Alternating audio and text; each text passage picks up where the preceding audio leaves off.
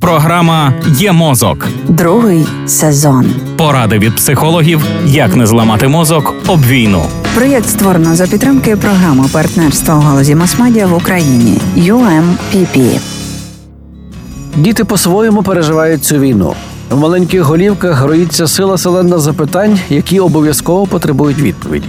Дорослим важливо з повагою, уважністю та терпеливістю ставитися до всіх дитячих чому, запевняє дитячий психіатр, психотерапевт Центру здоров'я та розвитку коло сім'ї Олег Романчук. І переконує, що інколи найкращою відповіддю на запитання є казка, малюнок, дія. Розповідайте дітям казки, історії з вашого життя, з історії людства. В них відображення почуттів, приклади для поведінки, мудрі думки. Вони дадуть дітям силу вірити в перемогу сил світла. А на малюнку можна зобразити кубку загарбників і багато, багато, багато сил світла з усього світу. Інколи це промовляє сильніше ніж будь-яка розповідь. А деколи доброю відповіддю є дія.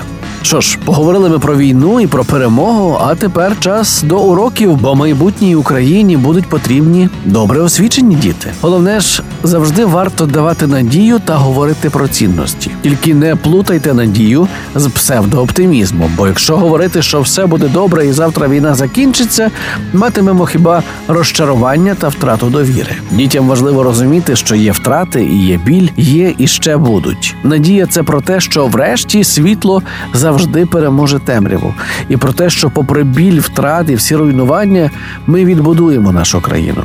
І будемо пам'ятати і берегти в серцях усіх, хто віддав за неї життя, і будемо жити і любити.